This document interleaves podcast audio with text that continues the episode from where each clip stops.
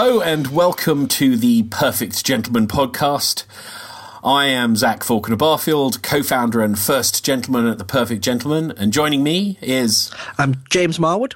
I'm from uh, dapperchap.co, and I'll be helping Zach uh, give you some cool knowledge and information about uh, the world of gentlemanliness over the next uh, the next hour or so on this podcast. Yes, and, and it's a first of a new batch of podcasts, James. I'm really excited about this.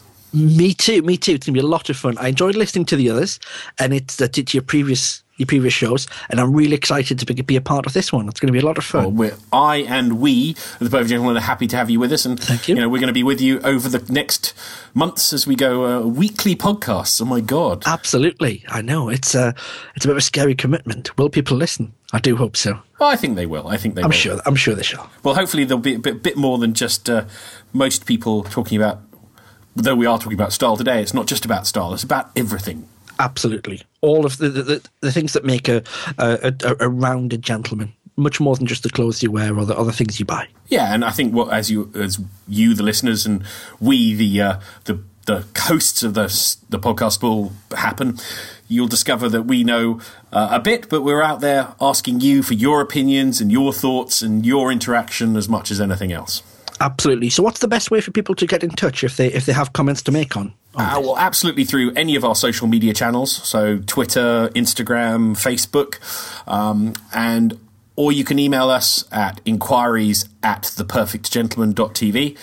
Or if you're listening to us, uh, you can drop a little note in the review columns and uh, we will get back to you.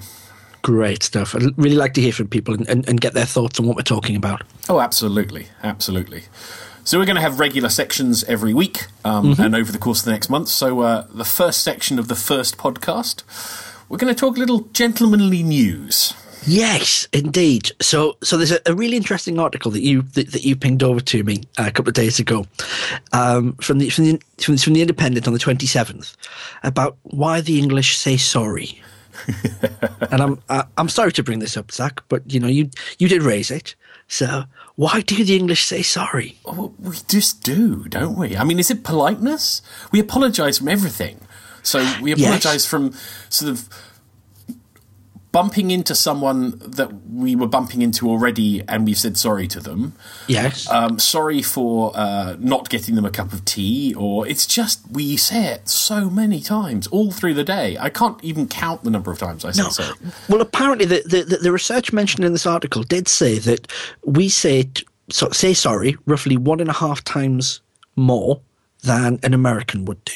So for every ten times an American would, would would say sorry, we'd say it fifteen, and that actually seems low to me. I think they didn't. They didn't come around us, did they? I mean, No, I know no, I'm apologising no, all the no. time. and and, and I'm, I'm I'm sorry they didn't really, but uh, hey, see what I did there. I did. But what's interesting, and this is one of the things I think that comes from that article, is you know the the wider sense of of what sorry means. So sorry meaning more than just an apology, but being an, an an expression of sorrow or of grief or of sympathy. Because that's something that's tripped me up before. I had this with um, a, a friend of mine a little while ago who who had a um, a pet die. And I said, oh, I'm, I'm sorry about that. And, and, and, and she was, was European. She was generally, genuinely perplexed as to why I'd be sorry. so, I I mean, as in, I'm, I'm sorry you're unhappy, that, that you feel bad, so I feel bad. I'm expressing sympathy. And, and it was, she was, she was confused at first. Sorry is, is, is more than just a, just a, an apology for having done something or acknowledgement that, that I've made a mistake. It's it's a little way of saying I, I feel what you feel. Yeah, I, I think it's one of those um, great things where it's it's not only a, uh, an emotional word uh, and a uh, apologetic word, but it's kind of a almost like a catch-all word. It's an icebreaker. It's uh, uh, it, it gets you in a position to do stuff as well. So you uh, you know, as we always apologise for the London transport. Yes, well, that that that, that does raise a slightly potentially sneaky, but but but but a useful technique. Um, obviously, in my in my day job and, and, and you and yours, Zach, you know, we we do a lot of, of presenting and of and of facilitating and talking to groups and often brand new groups, and building a rapport is is is hard. You've got to do that quite quickly with a with with a lot of people. And so one of the ways I do, and, and, and I know you do as well, is apologize for something at the beginning, especially something that's beyond your control. So apologizing for the for, for the tube delay or apologizing for the rain. Um, it doesn't have to be an, an effusive apology. It doesn't have to be be go go, go overboard with it. But just I'm, I understand you had a, a, a difficult journey in this morning. I'm really sorry about that. Um, hopefully, you know it's it, it's not going to affect the day too badly. And just that simple act of apologizing for something that is beyond your control helps build trust. Oh, absolutely. I mean, uh, as the article said that we mm. discussed, the psychologists, Harvard, of course, of course. Um, they said that uh, someone asked to borrow a f- mobile phone, mm. and in 9% of the cases, when he asked straight outright, he only succeeded. But when he said sorry about the weather, he succeeded 47% of the time. And that's, that's, that's a massive difference. That's a huge difference. Yeah, yeah. But my underlying point for this mm. is not just it's bat sorry, it is good manners. Absolutely, yes. You know, you've got to say sorry and polite and be polite about things mm-hmm. and acknowledge people. Yes. That is a good icebreaker. Absolutely. So, what else came up in the news then, Zach? Well, I have to say, I, I um, I caught this article and it and it just mm. tickled me no end. Oh yes. Um, well, the actor Christoph Waltz. Ah, yes, Blofeld himself. Blofeld himself from the New Bonds, and, and mm-hmm a, great actor, a European actor, intelligent and funny mm-hmm. and stylish man. Um, and he talks about the the rise of the dude and how he bemoans this rise and chivalry. Um, I yes. cu- you couldn't get a greater more example of gentlemanly conduct. Oh. no, no, he's, he's, he's talking our language. He is talking our language. Yeah, it, it is an interesting article, and I think one of the things that came out from that for me is when he talks about uh, the importance of, of of subtlety and of lack of ostentation. It can seem easy to to to crow and to shout and to brag about about your accomplishments or your or your belongings or what you've done, but generally that that turns people off. Um, that doesn't do you favors in the in, in, in the long run. If you look at, at, at, at sort of the the the massive amounts of, of, of braggadocio from guys like I don't know, like Kanye West say. You know, people are very happy to to, to see him fall. Um, for someone like like like Christoph Waltz, it, a much more uh, refined and and understated approach to life. Mm. Everybody likes him, of course. Yeah, and, and he does, he has a speak our language quite completely, really, doesn't he? Yeah, he does. He does. well, one of the things that was interesting was where he was talking about about watches, hmm. because that's a bit of a not a bugbear of mine, but I I like watches, but I really dislike the large, chunky, overbuilt, over-engineered, three four centimeter deep watches that a lot of men wear and that are advertised and pushed to a lot of men. Um, I can understand the need for those if you are you know, piloting a yacht or flying a biplane. But as Mr. Waltz says in that article, you, know, you don't really need a watch most of the time. You can look out of the window and probably tell the time. If you're in a city, you can find a church spire. If you've got your telephone, you can you can look at that.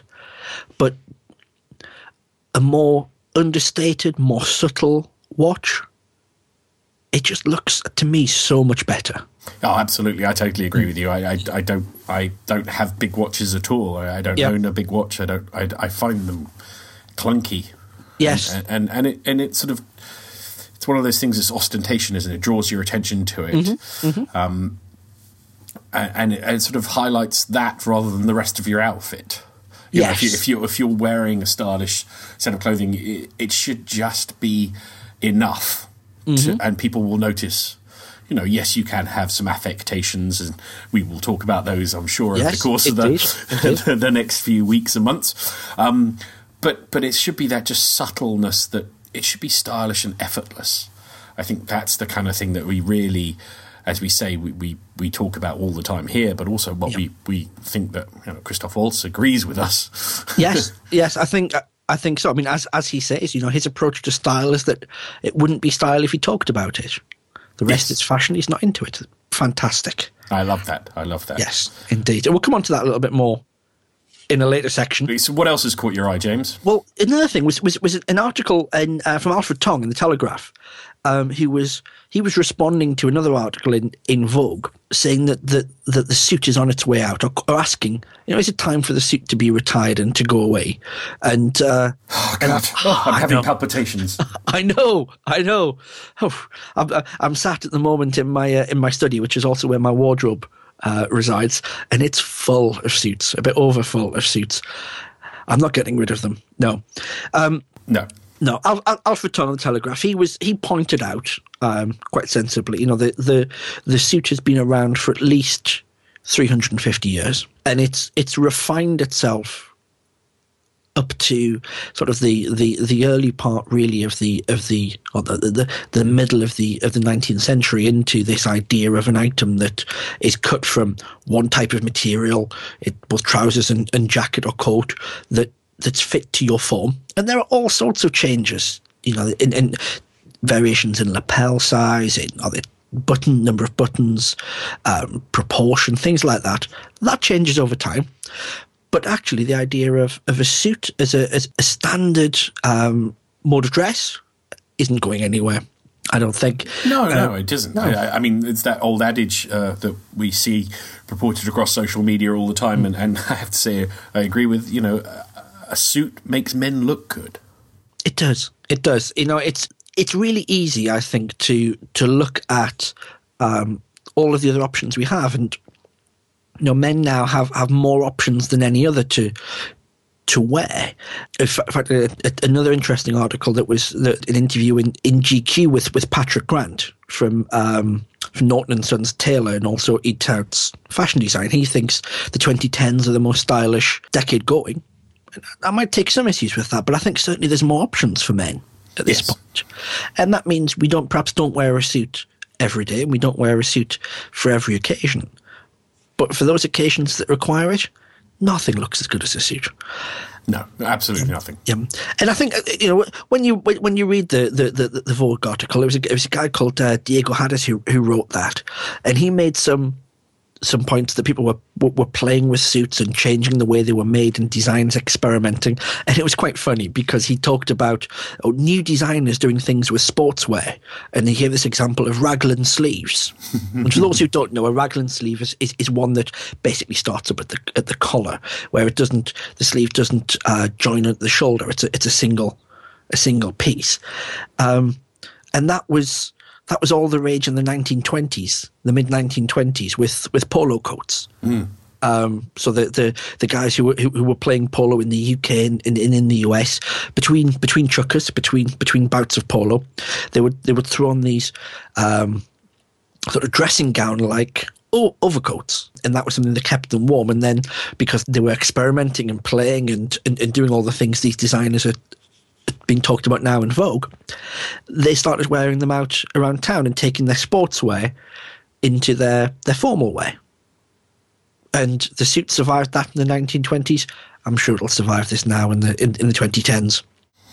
No, I, I, I, totally agree with you, and I, I yep. have this umbrage of of, of uh, against people, and they mention it in the article about the Zuckerbergian insistence of dressing um, yes. the same every day in t-shirts, hoodies, and jeans.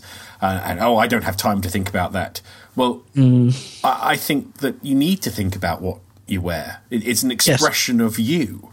You yes. Know, it is it is who you are. It's what you do. It's what you say about yourself. It's how you come across. Mm-hmm. Uh, and I'm sure we'll talk about this uh, uh, in another section, and mm-hmm. if not today, um, certainly in the few weeks to come about how our sort of animalistic, our limbic brain works. Um, and when we see people dressed in a certain way, we assume certain things about them, and we can't help that. We'll come back to that point about about, about choosing how to dress. Um, but for me, for example, uh, you know, if, I, if I'm if I'm traveling and I'm and I'm I'm working long hours and I'm with a with with a new client and I'm getting in the office at seven and I'm not getting out till nine at night, I want to feel comfortable that I look good. And I also don't have time to make decisions in the morning about what I dress, so I make all my decisions beforehand. Yeah.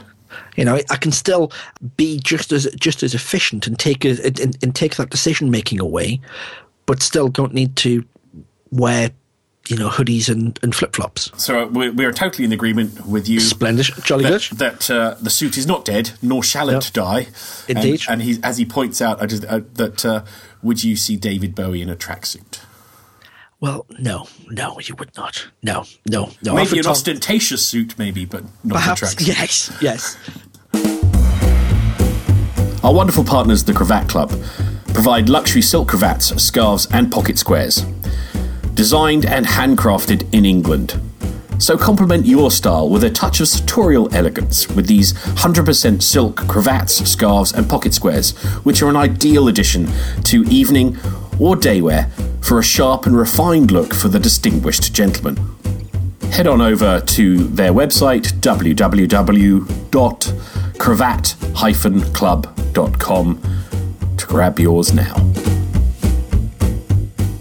So that's it for, it, it for the news then, Zach. What are we, what are we on to next? Well, let's uh, crack on with our regular stylish gentleman section. Splendid. Well, that, that, that leads on then pretty well from, from what we were talking about there. Um, about that difference between fashion and style. So this is a, a, thorny one. What are your thoughts? As you well know, I am all for style over fashion. Um, I think fashion is that fashion is fleeting, um, and style is is eternal. Uh, a Yes. line that's Coco Chanel has purported to have said, but many people have said in other different ways. And I think that's true. I mean, style is that thing where it looks effortless. Yes. It should be uh, simple, effective, and effortless Yes. you know, why do guys look good in suits? Why do guys look good in blazers and and and trousers? Why, you know, because it's it works. It's simple. It's tried and tested, and fits most people. Yes, and there are there are fashions in traditional menswear, um, but they run in 20, 30 year cycles, not annual or or, or, or, seasonal. You know, if you think about the the basics of of style, it's it's to do with with fit and, and proportion, um, color, texture, all important things.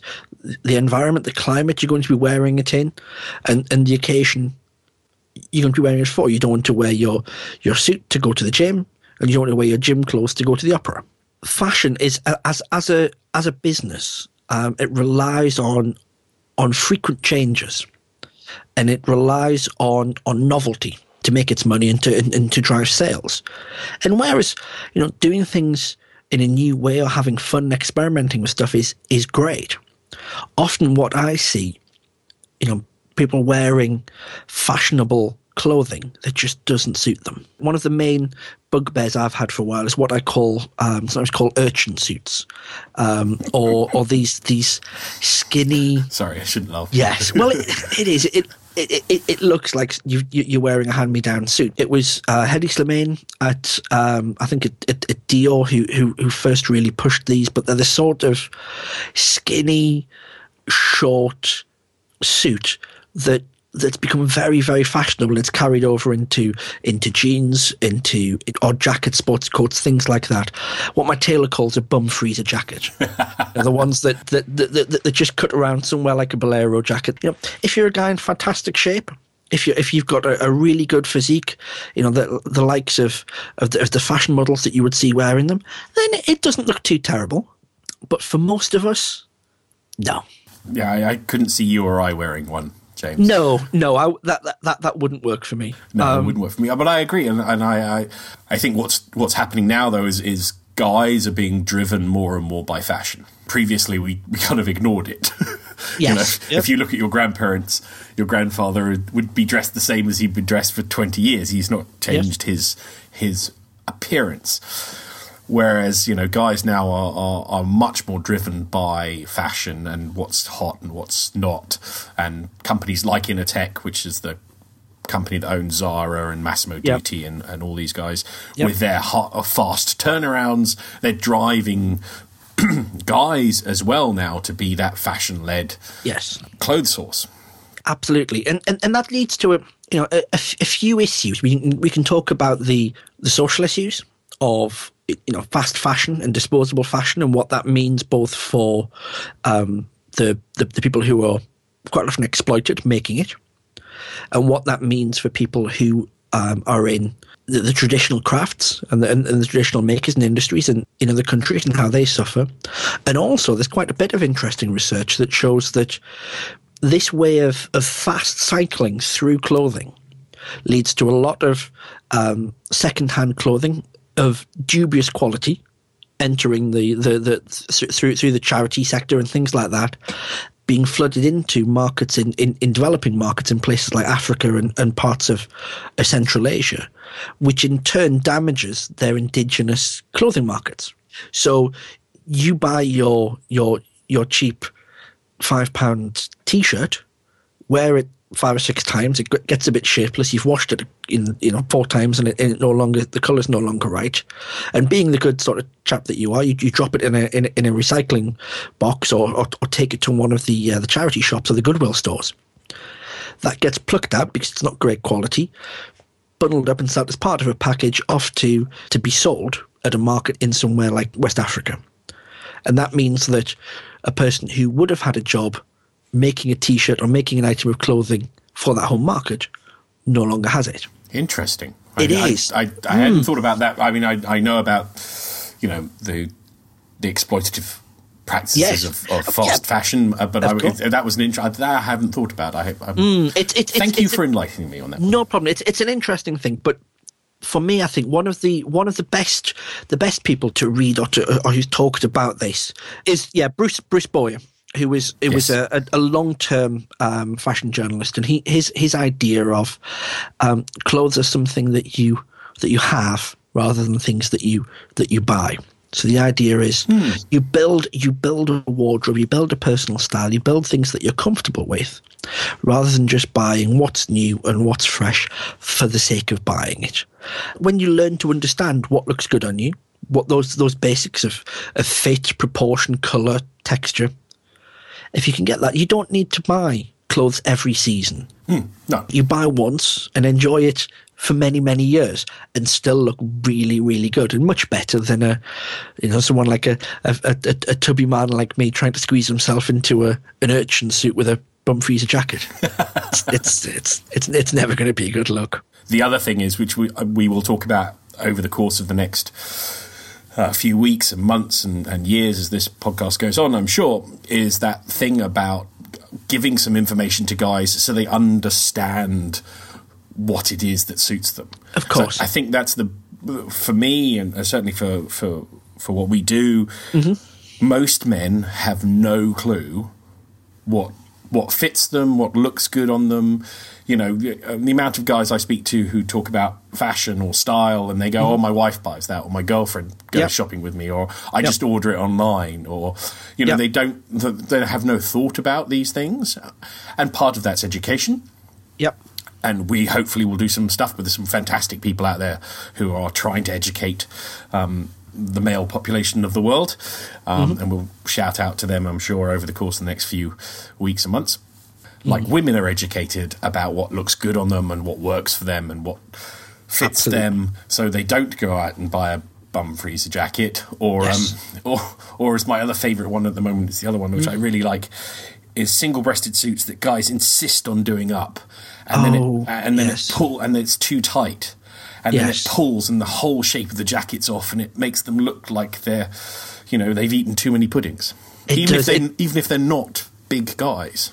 Never button the bottom button on your on your suit jacket unless you've got a padded coat that's specially designed for it. Leave the bottom button undone because you want to have a v that that, that broad shouldered narrow waist even someone like me who's who's who's much more of a block than a V, that's what your suit will do. It'll give you that that idealized physique. There's the single button ones that they they force to do up. That, yes. Oh, I yes. just kind of look at them and go, please undo it.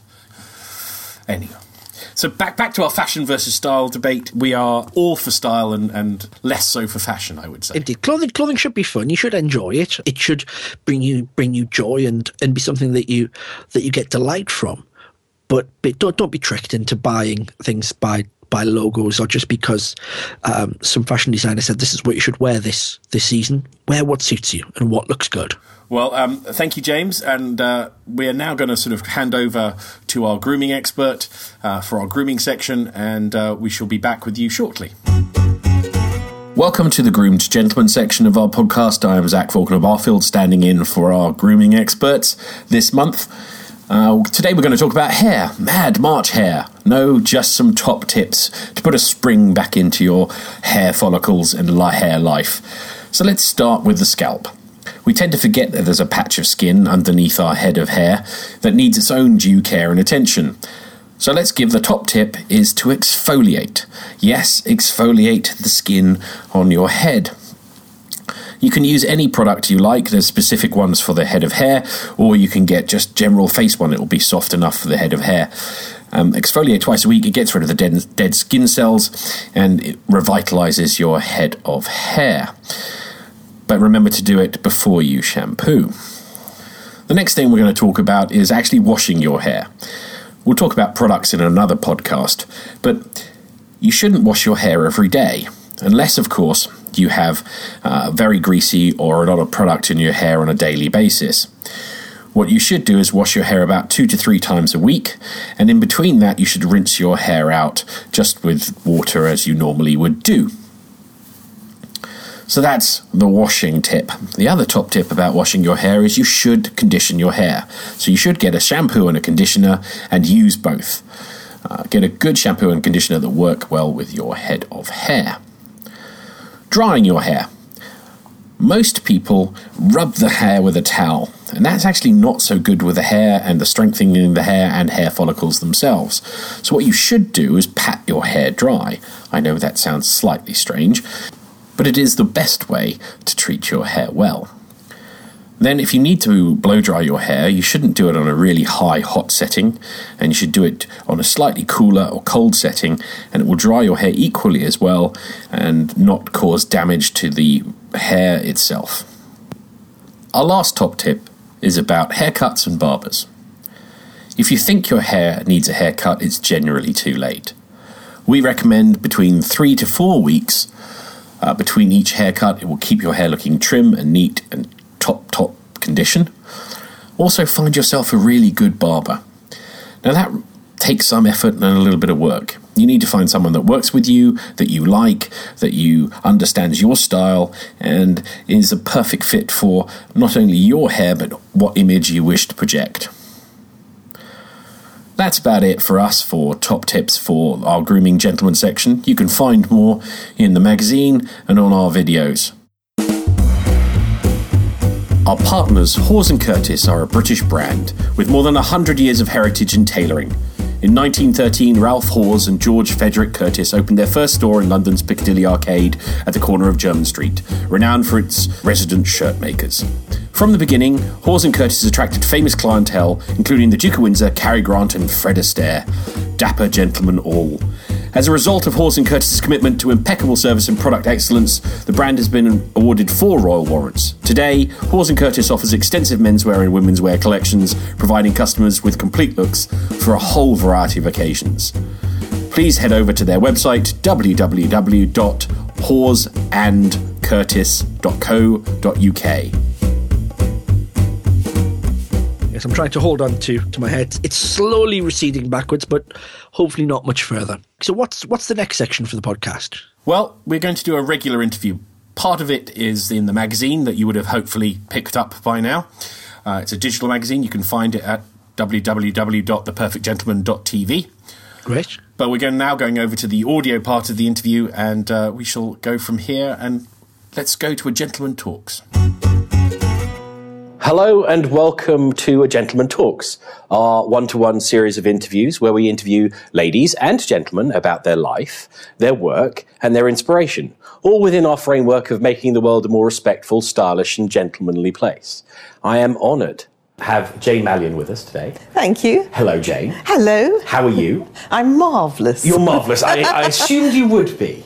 I assumed you would be. So, for those people who don't know you, Yes. which must be a very few now, uh, tell me a little bit about you Yes. and what you do, Yes. and and sort of where you are now. Right. Well, my world changed upside down about two years ago. Up to that point, I'd been a director of a catering and event company, which my husband runs, but predominantly I'd been a coach, helping people to get on better. Communication skills, rapport skills, and in particular, parents with very stroppy teenagers. Uh, and I give them every sympathy. so that's what I was doing, trying to get people to be nice to each other and I wrote a book called Play Nicely. And, and you know, I kind of believe that uh, if we can be in rapport uh, and maybe over a cup of tea at the same time, then we can put quite a lot to right in the world. But two years ago, I met an elderly lady who told me very sadly that she used to go every year to the Savoy for afternoon tea and it was her big pleasure. And she'd become too frail to make the journey. And she was quite forlorn about this. And I shared her sadness. I thought that would be a terrible thing to know that that moment had come. And it just made me think could the Savoy, could the afternoon tea go to her? And so I set up the English Cream Tea Company uh, to create that happening with chilled hamper boxes that go all over the country. Fabulous. I love it. Thank I, you. I, it is joy. Uh, we- uh, I have a question to ask you, but I'm going to ask that later in Right. the interview because I know I know your answer, but uh, we'll, we'll come back to that. So, um, to paraphrase Mary Poppins, Yes. let's start at the very beginning. Uh-oh. Because it's a very good place to start. Where were you born and raised, and what was your earliest influences? Wow. Uh, I was born in Enfield or Edmonton in London, and I was raised in Chigwell. Okay. Which wasn't like that then. it was quite leafy and fields and such like. It's changed a bit along the way. So I was brought up in Chigwell and introduced to my then uh, not husband, but is now, when we were in the prams. So our parents knew each other. Okay. Uh, and I had a, a wonderful and idyllic upbringing, I like to think, uh, with a bit of boarding school in the middle of it. A bit of boarding school in the middle. You Yes. didn't like the boarding school. Um, it was all right, but it does change. I was nine. That's quite young. It's quite young. Yes, quite young. Um, but I was still mischievous. Um, really? yeah, I know it's hard to believe. It's hard to. It's really hard to believe. What, what was your number one mischief when you were when you were that Uh, talking too much and talking at the wrong times and talking all through the night. Oh, oh, really? Predominantly around talking. Predominantly around talking. Yes. Mm, okay. Well, we only have an hour, so let's. I'd like to run on, but we, we only have an hour. Um, so, what was your early? What were your early influences in life? What you know? Who was your heroes? Who were your My inspirations? brother, my brother was my hero then, um, and was one of my looker afterers. He was a, a fantastically caretaking brother, only 18 months older than me, Okay. but took on that role. And I was with my cousins, so there were two boys, um, my cousins, and my brother, and so we were a gang of four. And all I wanted to do was be one of them. Okay. And why? Why was he? Um, that just that was instilled in them, and I think they all have nurturing in them. And they had the terrible trouble of trying to stop me falling in the river, fail, stop me falling out of the tree, fail, and, and you know, if there was a hole, I'd fall in it. It was uh, classic. Okay. Okay. And what else? What, what other influences were, were happening on you? And then My auntie and granny played the piano, and I would sit for hours at the top end of the piano watching and trying to copy. And now I really love playing the piano, so that's a joy. And um, parties and celebrations. I wanted every day to be a party. I wanted every day all the friends and relatives to come round uh, and just to be with people. That was my joy. People getting on well together and having fun together. Okay. And and what? Um, what was, do we sort of always dressing up then? Was it always like I will get the tea set out, I will dress up? A, a little bit like that, but it was even more about the people. I just the ambience of um, just the hubbub that would be going on. And for Christmas, there'd be 32 of us. Wow, And okay. uh, that's been a joy. Uh, it doesn't happen now. We're down to you know a, a motley crew, but uh, that is one of the biggest things of childhood. All the presents, um, because if 32 people are giving 32 presents. That's a lot It's a of day. yes. so tho- those were my most joyous moments. Okay, and, and now you sort of say, do you do you miss it now because you said that that's not the same anymore? Yes. Do you want? Do, would you like a, a large I, brood I went to therapy over Christmas. Oh, really? Yes, because it became such an out of um, out of the ordinary thing for me. I couldn't create the childhood Christmases again. I kept trying to do so. You know, inviting anybody. Would you like to come for Christmas? What about you? You know, and I had to kind of get it back into proportion. You can't go back and recreate something from the past. Um, so I had to kind of come on, turn it down from ten out of ten to at least eight out of ten. But having said that, Our house is Christmas all year round. We have uh, there are Christmas stockings up right now, and it's summer.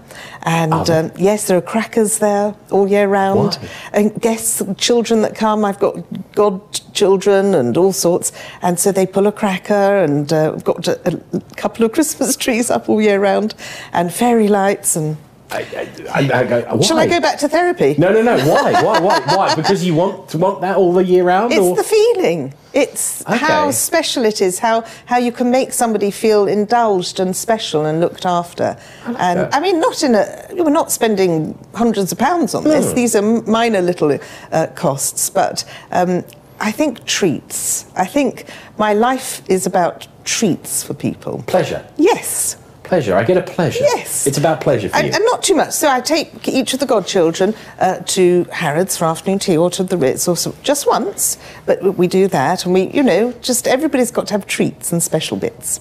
Yeah, I, I, I get, I, get that. I, I like that. I like that. I think what's interesting is I think I, I mean for me I have a very small family, and Christmas was never that big a deal. I mean, it was as a kid it's always a big deal because you get Yes. presents, but um, as we grow older, it's never been that big a deal. But now it's become more of a deal. I think because excuse me, sorry, uh, because. Um, I, we get lots of other people coming, so it's not just it's not our Nice. family. We tend to have waifs and strays, or Yes. um, you know, friends of my mother's have come because their kids are off th- their respective in-laws, or they're not Lovely. there, and we get we and now it's become a thing. So I Lovely. like being at home for Christmas, whereas previously I would I would run to a sunny Klein Ah. for Christmas because I it was like there was only f- my brother and my, myself and my mum and my stepfather, and that was kind of about it. You know, it was a big big family deal.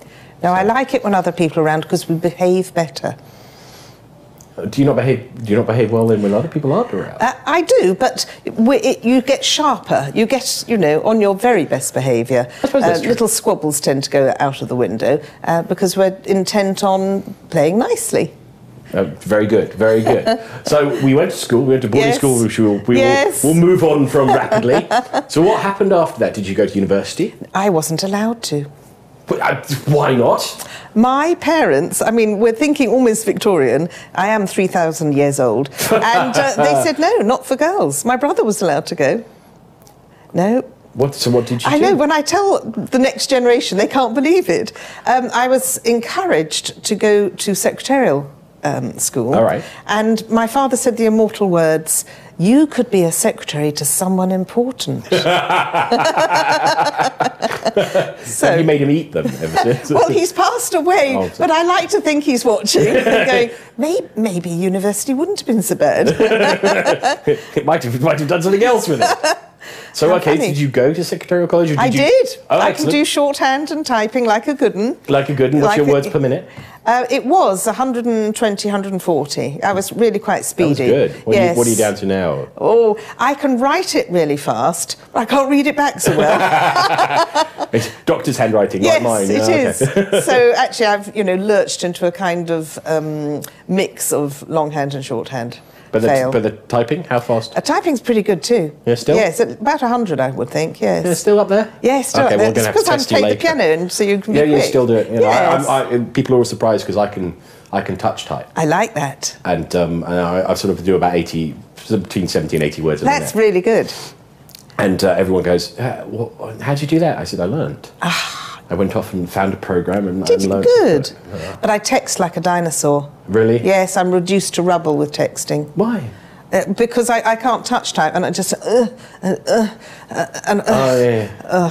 It's- it's- I, I, I, my problem is that I text unless I, this was, I generally text full things, so I don't I don't yes. use text speak. Oh right. So, because I'm ab- I find it abhorrent, but um, but you know, I text full messages, and then people go, "Well, you could have just said thanks."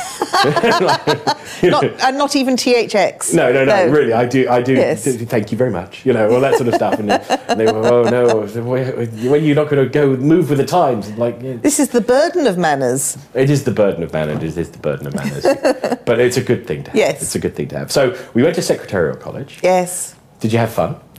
I have fun in everything I do. I bet. But well, okay. Was it good? Was there? Was it a really good time, or was it? You know, it was okay. It was okay. It was okay. And then what? okay. Um, What happened afterwards? Did you become secretary to some really big I person? sort of did, yes. I went and became the assistant to um, um, Ray Cooney as a theatre impresario. I know Ray Cooney, Well, I right. worked for Ray Cooney's company for a few years, and I worked for a chap called Brian Rix, Mm-hmm. who was a famous actor, and uh, and some other famous people. And um, so we were lovies working You were in, love- ah, yes, I see. the There's, theatres. there we have something else in common. Cause Do I, we? Yeah. You a I bit of a lovey? I went to drama school. Oh, you are a lovey. I went to drama school. Did Yes. I, I loved the acting, loved the stage. Yes. wanted to be an actor. Foolishly, I always say, and uh, and uh, yeah, really did. Loved Yes. it very much. Excellent. It's quite an interesting world. It's a very interesting world. It's a very interesting world. Uh, Our, our director here, um, we have we have long conversations about drama school and uh, and all sorts of other things. But uh, yeah, that's a great interesting world. So we we. Did you meet your husband back? Did you meet your husband outside of the pram at this point? Uh, yes, I mean, we always knew of each other's families, yes. And my mother kept trying to um, get me round there on false pretences, and, uh, and it wasn't happening. But in fact, on our own accord, it happened. Well, we'll- we'll come back to that. We'll come back to that. So, um, so okay, we, we, we did we did we worked in the Lovey World, which We is did. fabulous. Yes. Then what happened? What happened next? Uh, well, Lovey World isn't terribly well paid. Very sadly true. Yes, um, and in fact, I might even have been made redundant. But it, it, yes, I think I had twenty-six pounds a week. It didn't go terribly far. So then I became a sales manager for a company called Luncheon Vouchers. Have you heard of I, them? I do. I remember us having to take them at the family restaurant. Yes, and so I travelled all around London doing that, and then. In my capacity in sort of um, sales and marketing, I would eat really bad buffet lunches put on for us at uh, business events. And I'd go home to my husband, I'd go, oh, it was another, you know, plastic ham, bought coleslaw, black forest gateau, and blackcurrant cheesecake affair. Very dull and nothing homemade at all. And um, it sparked an idea about running our own catering company. Ah, is that where it started? Then that's what happened. Is that Yes, it is. But my husband was already in catering, uh, and um, so we just decided we'd, we'd go and we'd risk everything except the house. yeah, well, that's probably a wise thing to do. Yes. Um, Came close. as an entrepreneur, I think you always do. yes, as you always do. So, um, you say, you say your husband was in catering. yes. Was he restaurant or was he uh, commercial catering? Um, he was running a city restaurant in London, and the advantage of that is it's lunchtime. Uh, most catering jobs are very antisocial, but his wasn't. So he'd come home and then cook the catering food, which I would then go and deal with the next day. So that's how we started off. Oh, okay, excellent. What, which city restaurant? Um, it was called the Mitre Club, I know of it. Creechurch Lane. I know of it. Oh. I'm a Londoner born and bred, so Oh, I'm, right. I'm, I'm around. There and- we are. And my family had restaurants. So I grew up in Really? restaurants, yeah. Yeah. Well, he grew up in a hotel, right. so um, got the got the bug. Yeah, so it was very funny because my wife and I sit there, and uh, I, in fact, tomorrow I am helping my mother out. We're catering, doing 100 covers Friday and 100 covers Saturday. Are you really? Yeah, and um, and uh, We're short staffed for Saturday at our wedding, the one we're catering. Do you want to pop round?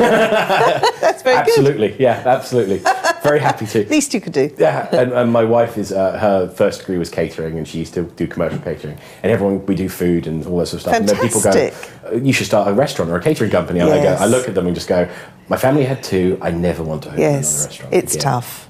It's a hard gig. It's, It's a hard gig. long hours, quite grueling. Yes. yeah, I mean, I love cooking. I adore cooking. I still love cooking, but but uh, What would you cook if I came round? depends what you like. I'd ask you what you like. What do you like? Oh, What would you like to be cooked? What's your favourite thing? well, What's your favourite thing to be cooked, and then what's your favourite thing to cook? all right. Um, probably Italian food. So risotto. Something on those lines. But I also like to I like to improvise, which my husband hates. My husband doesn't eat much of my food because I go to the fridge and I get out you know nine ingredients and then I have a lovely jolly time uh, throwing it all together. That's the process is the enjoyment, you see. Yeah, exactly. Yes, um, but he's more precise than that. It's yes. gonna be way. right, I get it. I get it. So, what, what, come on. So, what's your what's your favourite dish? What was your favourite Well, dish? do you know if I had only one meal left on earth, it would actually be boiled egg with toasted soldiers. That's not a bad thing at all. Yes, it's very but you know, if we were looking elsewhere, it might be lobster thermidor. Lobster thermidor. It might be. Oh, very good. But I kept a pet lobster. You can get th- them in marine lobsters in tanks, and he was so charming. It's rather made me feel guilty about the whole thing. until you had until you until you had another one. uh, a, a very long time ago, an ex-girlfriend of mine uh, and I were having dinner, and she loved lobster, and, and she picked the lobster, you know, from the tank as you do, classic. and, and uh, it was a nice restaurant, so they presented the lobster. Uh, and to her. Unfortunately, the lobster was still a little sparky, and it leapt off the plate that Oh, they no. presented to, her and onto the table, and went towards her. Oh, that'll put you off. Uh, No, it didn't. she, Oh, she ate was it like, anyway. "Kill him."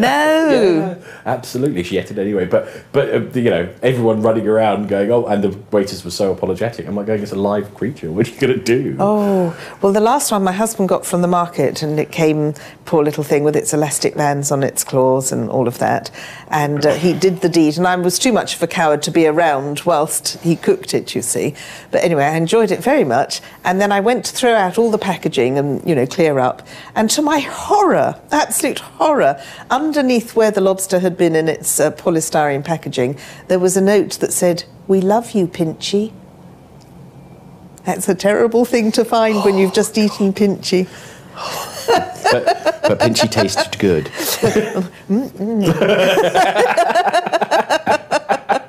Oh dear.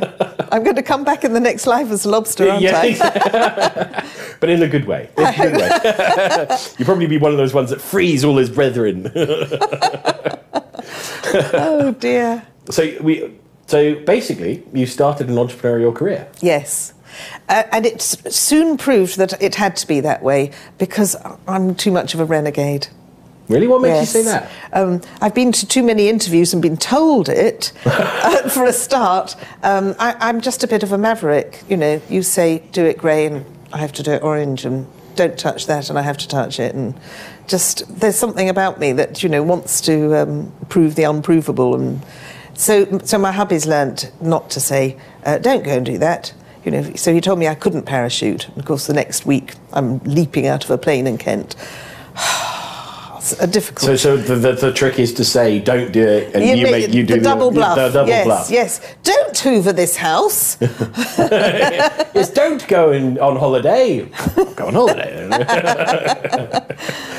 Dear. Um, I, I, I have I, in the, the the curse of the modern age is the ability to Google and Ah. search. I think it's a curse as well because you, know, you, you, you, you find out stuff about people. yes, you do. I found out something very interesting. Uh oh. No, no, I think it's very interesting. Go on. There, there, there is a reason why I find them very interesting. You love Toronto. I do love Toronto. Why do you love Toronto? Now, there is. I like. I love Canada too. Yes, you do. I do very much. So why Toronto? Well, I have dual citizenship with Canada. When did you get that? Did you work for it? Did you get it? No, I didn't work for it. I got it about 15 to 18 years ago. I'm not very good on dates, something like that. Uh, I found out that I qualified, and so I went for it. And then it turned out that both my sons qualified, and they went on a gap year trip, fell in love with it, and moved there. You see, we push over these dominoes and we don't know where they're leading. Oh, this is very true. So they both live there now. They live in Toronto. love whereabouts? Um, on uh, Richmond and Spadina. Okay, I know right exactly where they are. downtown, yes. Okay, I know yes, exactly near where Queen they are. Street, yes. Very nice, very I nice know. indeed. I love, I, I love Toronto. This is one of. You? Yes. I do. I, I find it. It's one of those. I love Canada. I love the Canadian people. I- Yes. I, find Canada one of those places that, or Canadians that they they are, they're like, um, they're the best of America and Britain, me- best of Europe and, uh, and Yes. America. You know, they have Yes. manners and politeness and gentility, and, and they have the American get up and go and joie de vivre that, that sort of. I love it. I, I sometimes go out with friends and, that haven't been there before, and a girlfriend and I were on one side of a really busy road, um, four lanes of traffic, and I was pointing to a sort of, I think it was a weaver bird nest, something unusual in a tree opposite. And uh, so she was looking at that, and then we suddenly became aware the traffic was slowing. Now, this is a proper, almost like a motorway thing, and the traffic stopped. Now, four lanes of traffic stopped. We weren't at a crossing or anything. They cr- stopped because they thought we wanted to cross. Now, how long would I have to stand at the North Circular? Uh, you, you, you, you, you be in your great dotage at that point before someone stopped. It wouldn't happen. No. It is No. amazing. It Yes. is absolutely amazing. I, we um, um, previous existence, I was in Toronto with my ex-wife, and um, we're in a bar. And they overheard us talking. They heard we were English. We, we, we spoke to this, this couple, and um, he travelled to England all the time. And basically, we ended up having dinner with them that night. And then they took, invited us to their house the Wow, next week. yes. The next we were there for a couple of weeks, and they invited us to their house for the weekend. And uh, we were like going. In England, you'd be going, run away, run Yes, away. there's a catch. There's a catch. You know, serial killers or Yes. something. And no, they were just being polite, and just I love it. It's Yes. just it's, it's one of those bizarre. It's beautiful as well. The countryside is beautiful. Yes. So how long? Have You've been going for how long then? Um, well, they've lived there for about six or seven years, and I've gone three times a year. Which is very naughty, isn't it? That's very- so no, it's very it's all my weekends saved up. So basically, I work seven days a week when I'm in England. There, there are, are no days off really, uh, but my days off are sa- yes, they're saved up and um, and put together for times out there. Do you try and go not during the winter, or do you like the winter? We like the winter. We like the winter. We like. My husband's very pale, very very pale. he doesn't do sun. Winter's fine. so the minus thirty out and out. out Well, out, out- yes. Out, of North Toronto near Barrie and stuff like that. I mean, you have to dress for it, of course. yes. Absolutely. And in Toronto, they've got Path, the underground system. I know, And we're, I we're uh, I suppose we're about 300 yards from the nearest down to Path. So you have to sort of bundle up and run like crazy, and then you're in the warmth. So what else do you like about Canada and Toronto? What's your sort of what's your sort of memories of it? Oh, okay. Um, the scenery is epic. Not in Toronto itself, but you know the Rocky Mountains and all of that. Um, I really felt special in Nova Scotia uh, and Prince Edward Island. I mean, it's going back in time. I know they say that about New Zealand and such like, but I think it's going back even more. Um, just the welcome and the homeliness and charm of it was uh, amazing. I could have put down roots instantly there. Okay. That was extraordinary. But travelling around Canada, we speak the language. It's you're likely to be greeted with much welcome and warmth, and it's a very foodie place. It is a very foodie place. It is a So very foodie. that's what- that's a hoot. It is a hoot. I, I, I, interesting. I, we, one of the themes of these conversations um, has been uh, travelling and the fact that other people seem to be doing manners better than us Brits. Ah.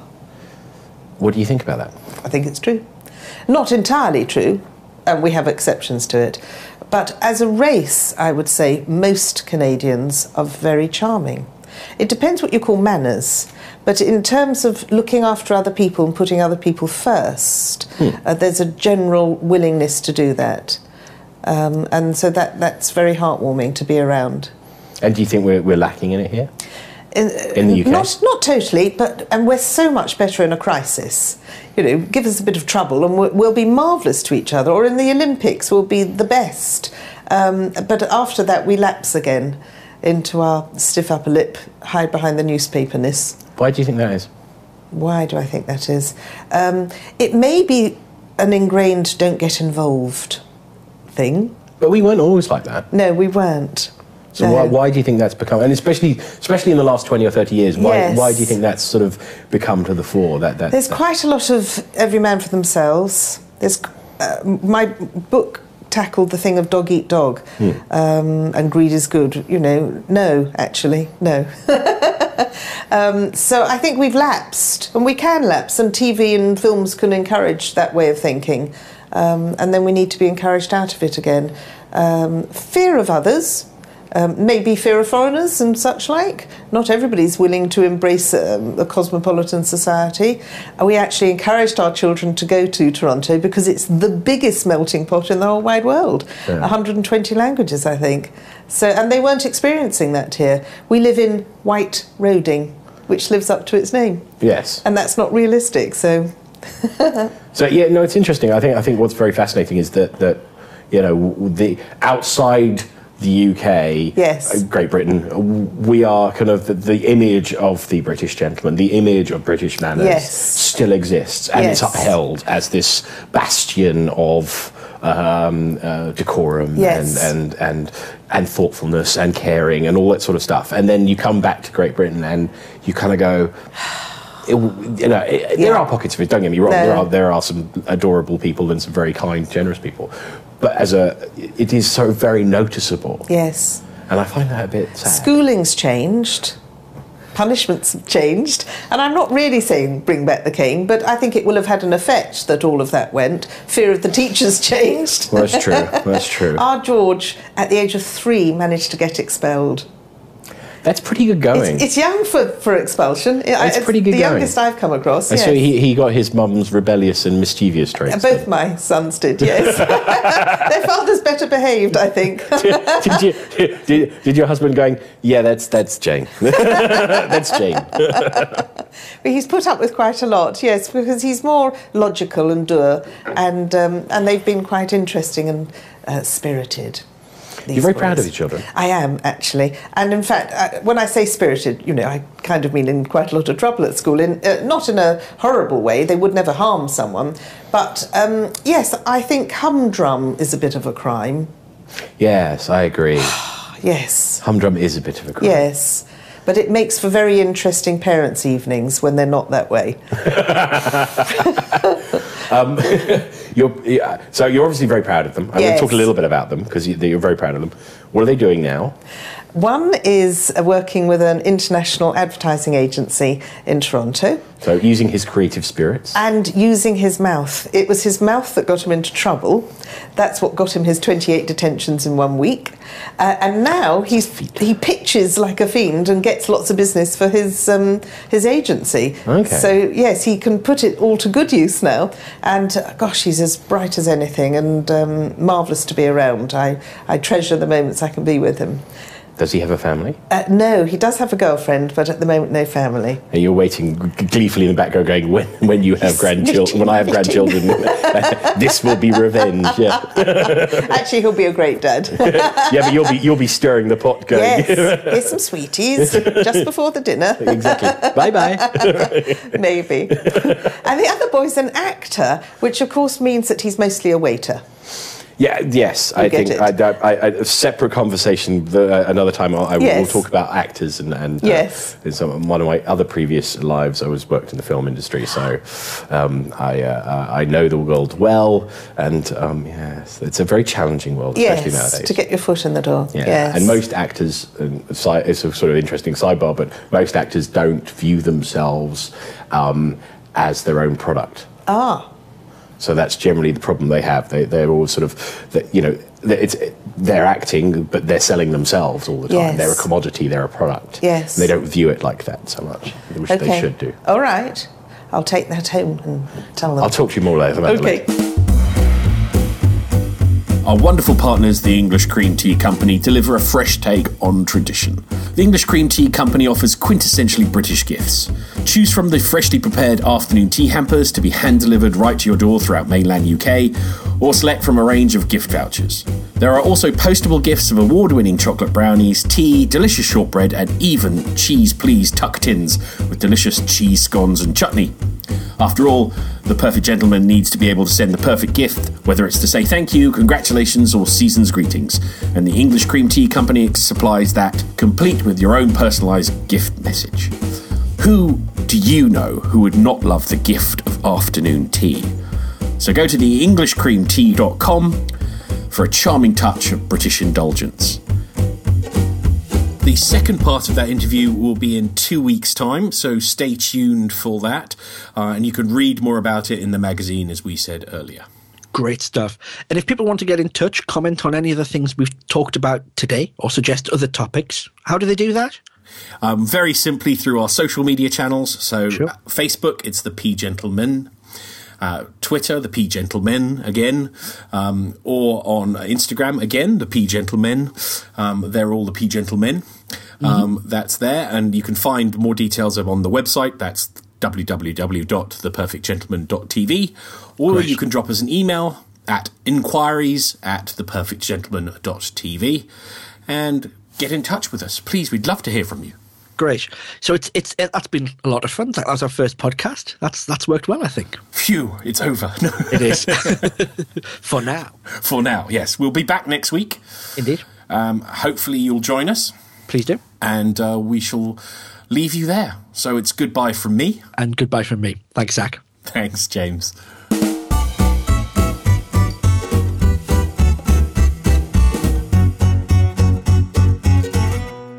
That, that thing about the about the Brum, Bum Freezer jacket, because um, I had this with with one of the chaps who I was working with quite recently at uh, at, at, a, at a London bank, which which shall remain nameless, and and he'd he'd gone and spent quite a significant amount of money, I think, on on some on some suits, um, and he'd gone he'd, he'd gone for you know he'd, he'd gone to, to Savile Row to buy to buy some suits to buy two suits, and instead of going down the side with the tailors, he'd gone the side with the sort of the the fashion shops. Uh huh.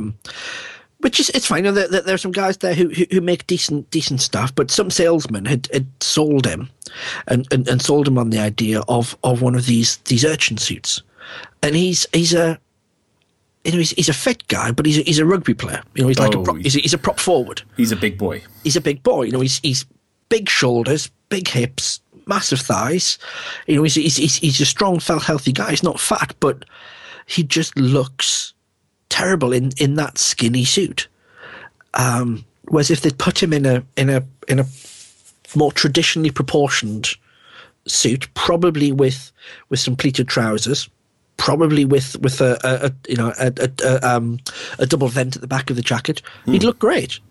Um, but as it is, he spent quite a lot of money on two suits that don't really suit him. But the problem is, who tells you this? This is the thing I don't. Yes. I mean, I mean, I have this thing where I don't, you know, being very British, you don't offer an opinion unless you're asked for one. Of course, of course. Um, but it is, I mean, we're offering opinions now, but we're not specifically pointing out to anyone. But it's the amount of times I see guys and they just go, please just think about Hmm. what you're wearing and how you're wearing it as well. That's the other thing is how Yes. you're wearing it. You know, that, course.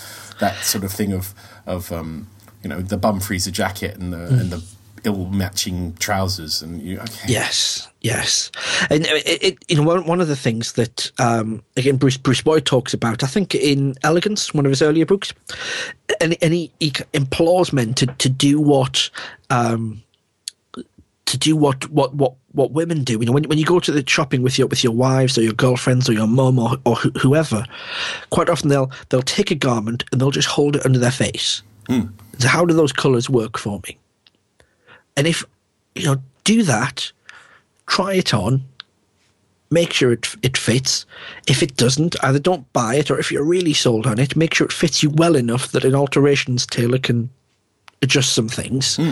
Um, and that makes the world of difference. I was having, um, I was in the, uh, the the cigar club in in Newcastle. Um, Having a having a chat with a, with a, a guy there who who works for for Marks and Spencer um, as a as a store manager Right. and uh, lovely chap. And we, we we got on the subject of uh, of suits, and he does the same as the same as I do, which is when I can't always afford to have a suit to suit, a suit made because it is an expensive proposition. It is very. Yeah, and especially for things like like um, sports coats or jackets or blazers, you know, I can't really justify it. So what I do is find an, an, an off the an, an off the, the shelf brand that works for me, and then spend 20, 30, maybe forty pounds getting the sleeves adjusted, maybe getting the length tweaked a little bit, maybe the the cutaway, the angle at the front, and that just makes you know you can you can take a a, a, a, a jacket from, from from from a standard retailer, hmm. spend a little bit of money on it, and come out with something that looks much much better than you could have spent an insane amount of money in a department store for. Oh, absolutely. Yeah, I, I and- totally agree with that. Hmm. That's a great tip, James. It is. It, it is, and and that, I mean, for me, that brand is quite often Marks and Spencer um, because I know that I can I can I can trust them. Um, but you know, th- th- this guy who works for Marks and Spencer, he buys his from Jaeger. So it's you know, it's it. The brand's not really the, the important part. It's does it fit? Does it suit? Fit, Yeah. proportion, color, texture, all of that, all of those gubbins. Well, so I, yeah, I was on the, the color chart thing. Well, I mean, we'll talk, I'm sure we'll talk about this in another Hmm. Sure. article in the future. But my quick tip for that is um, go into a store with a white shirt on, Mm-hmm. because most people can carry off a white shirt, yep, um, and uh, ties. Just Yep. put color, different coloured ties up to you. Yes. And that's the very quick way to see what suits you colour wise Mm-hmm. without having to put on loads of different clothes and go through it.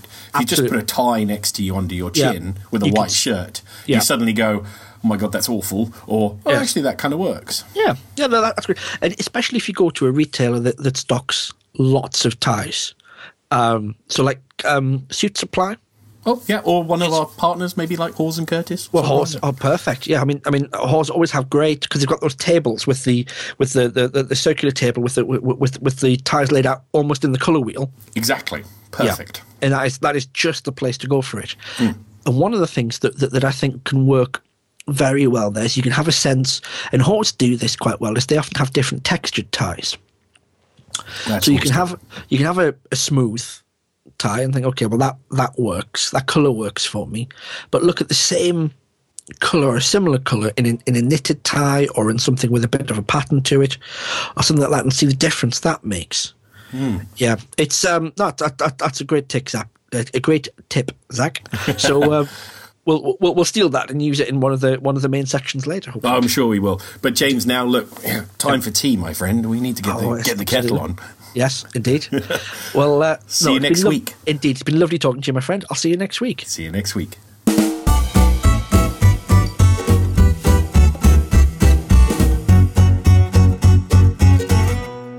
This podcast is brought to you by the Perfect Gentleman Group Limited and was edited by Andy Nicol at the Pistachio Palace.